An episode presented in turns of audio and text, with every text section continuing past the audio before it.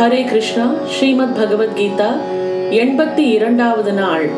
பகவத்கீதையின் ஐந்தாவது அத்தியாயம் கர்ம சந்நியாச யோகம் சிந்தித்துக் கொண்டு வருகிறோம். இதில் நாம் என்ன இதுவரைக்கும் பார்த்தோம் என்றால் எவனொருவன் உடம்பு நன்றாக இருக்கும் போதே இந்த பிறப்பிலேயே காமக்ரோதங்களால் உண்டாகும் வேகத்தை தடுக்கும் சக்தி உள்ளவனோ அவனுக்கு பெயர்தான் யோகி. அவன்தான் நிம்மதி அடைந்த மனிதன்.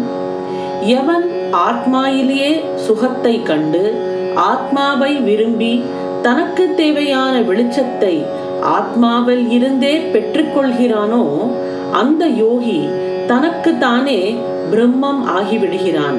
அவனே பிரம்மம் ஆகிவிடுகிறான். அதாவது ஈஸ்வரன் ஆகிவிடுகிறான். அவன் அடையும் ஆனந்தத்துக்கு பெயர்தான் பிரம்மானந்தம். இந்த பிரம்மானந்தத்தை அடையக்கூடியவர்கள் யார் யார்?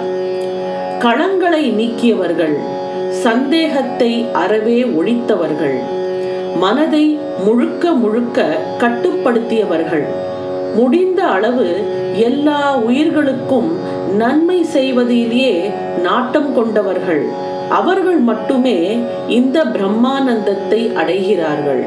இதற்கும் மேல இன்னும் கொஞ்சம் அறிகுறிகள் சொல்லப்பட்டிருக்கிறது இருபத்தி ஆறாவது ஸ்லோகம் காம क्रोध वियुक्तानां यतीनां यतचेतसाम् अभितः ब्रह्मनिर्वाणं வர்த்ததே விதித்த ஆத்மனாம் விருப்பு வெறுப்பிலிருந்து விடுபட்டு மனதை அடக்கி ஆத்ம ஞானம் அடையப்பெற்ற சந்நியாசிகளுக்கு யாண்டும் மோட்சம் உள்ளது.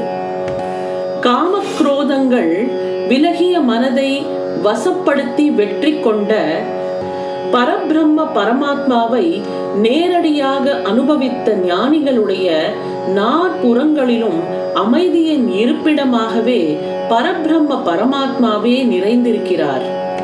காம குரோத வியுக்தானாம் அப்படின்னு சொல்லப்பட்டிருக்கு. அதாவது காமத்திலிருந்தும் கோபத்திலிருந்தும் விடுபட்டவர்கள். Those who are delivered from desire and anger அடுத்தது என்ன சொல்லப்பட்டிருக்கு?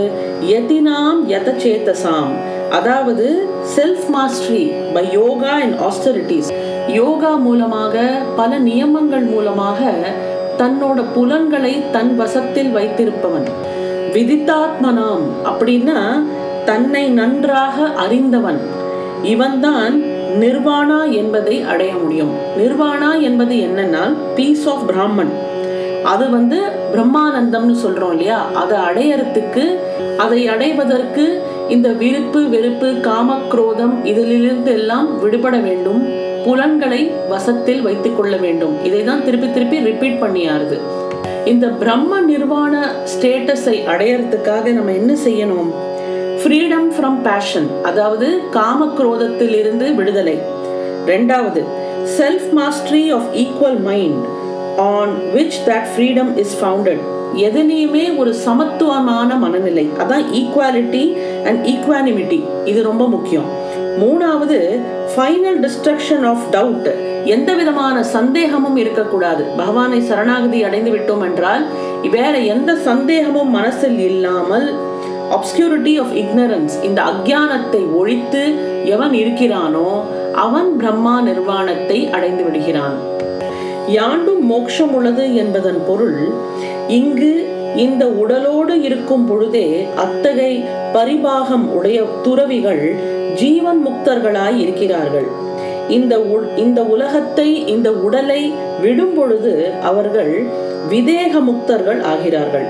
ஆக எங்குமே எப்பொழுதுமே அவர்கள் முக்தர்களே முக்தி அடைவதுதான் இந்த பிறப்பின் நோக்கம் என்றால் முக்தியின் பொருட்டு மனதை ஒருமுகப்படுத்தியாக வேண்டும் அதன் விவரம் வருகிறது இருபத்தி ஏழாவது ஸ்லோகம் ஸ்பர்ஷான் கிருத்வா பஹி பிராமான் चक्षुः च एव अन्तरे भ्रुवोः प्राण अपानौ समौ कृत्वा नासा अभि अन्तरचारिणौ இருபத்தி எட்டாவது ஸ்லோகம் யமத் இந்திரிய மனோ புத்திஹி முனிஹி மோக்ஷ பராயணः विगत इच्छा भय क्रोधः யக சதா முச்சதः ஏவ சஹ இந்த இரண்டு ஸ்லோகத்தை ஒன்றாக தான் நாம் பார்க்க வேண்டும் வெளி விஷய போகங்களை சிந்தியாமல் அவற்றை வெளியிலேயே தள்ளி கண்களின் பார்வையை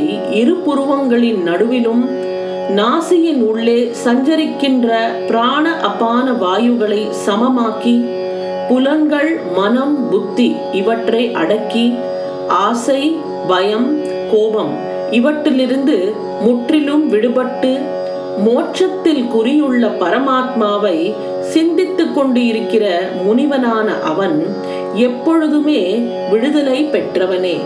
வெளி விஷயங்களில் மனதை செலுத்தாமல் அதாவது எந்த விஷயங்களால் நம்மளுக்கு சென்ஸ் கிராட்டிஃபிகேஷன் கிடைக்கிறதோ அந்த விஷயங்களை தள்ளிவிடுகிறது. We have to look inward அப்படின்னு சொன்னேன் இல்லையா? அதுதான். அப்புறம் கண்களின் பார்வை அதாவது எப்படி தியானம் செய்ய வேண்டும் என்பதான குறிப்பு தான் இந்த ஸ்லோகத்தில் இருக்கு. அதாவது கண்களின் பார்வையை இரு புருவங்களுக்கு நடுவில் வைத்துக் கொள்ள வேண்டும். நாசியின் உள்ளே சஞ்சரிக்கிற இந்த சுவாசம் அதை ஒழுங்குமுறையாக செய்ய வேண்டும். அப்படின்னா என்ன? பிராணாயாமம் பை பண்ண வேண்டும் என்பதை இங்கு கூறியிருக்கிறார்கள். பிராணாயாமம் செய்வதற்கான முறை இன்ஹலேஷன் அண்ட் எக்ஸலேஷன் இது நான் போன சாப்டர்லயும் நாம் பார்த்தோம். நாசியால் புறத்தே விடும் மூச்சுக்கு பிராணன் என்றும் உள்ளே இழுக்கும் காற்றுக்கு அபானன் என்றும் பெயர். இங்கனம் பிராணாயாமத்தின் மூலம் சுவாசத்தின் போக்குவரவு ஒழுங்குபடுத்தப்படுகிறது. மனிதனின் அமைதிக்கும் பிராண அப்பானனின் ஒழுங்குமுறைக்கும் நெருங்கிய தொடர்புண்டு. அதனாலதான் நம்ம ரொம்ப ஸ்ட்ரெஸ்டா இருக்கும் போது மருத்துவர் நம்மளிடம் சொல்வார் relax please relax take a deep breath relax அப்படின்னு சொல்றாரு இல்லையா?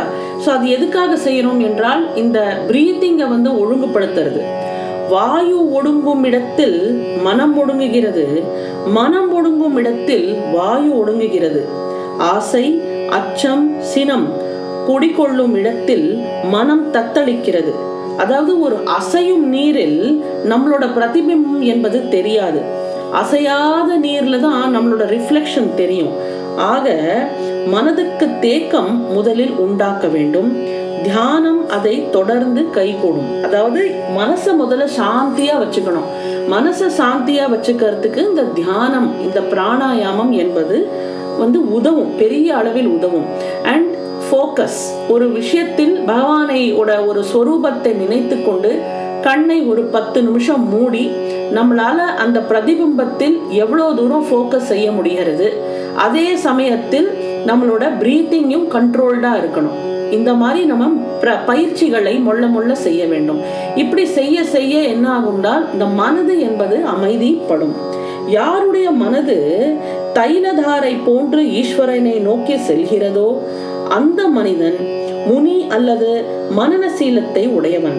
ஆத்ம சாட்சா்காரம் பண்ணி கொண்டிருக்கும் அளவுதான் ஒருவன் முக்தனாகிறான்.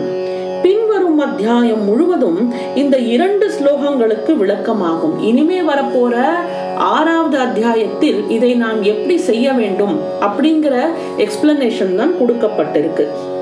ஈஸ்வரனிடத்து மனதை திருப்புகிற முனி ஈஸ்வரனை எங்கனம் கருத வேண்டும் இந்த கேள்விக்கு விடையாக வருகிறது தான் இருபத்தி ஒன்பதாவது ஸ்லோகம் भोक्तारां यज्ञतपसां सर्वलोक महा ईश्वरं सुहृदं सर्वभूतानां ज्ञात्वा मां शान्तिं रुच्छति என் பக்தன் என்னை எல்லா யாகங்களையும் தவங்களையும் ஏற்பவன் என்றும் அகில லோக நாயகர்களுக்கு மேலான ஈஸ்வரன் என்றும் அகில சராச்சர பிராணிகளுக்கு உற்ற நண்பன் அதாவது தன்னலம் கருதாத அன்பும் அருளும் உடையவன் என்றும் தத்துவ ரீதியாக அறிந்து மேலான அமைதியை அடைகிறான்.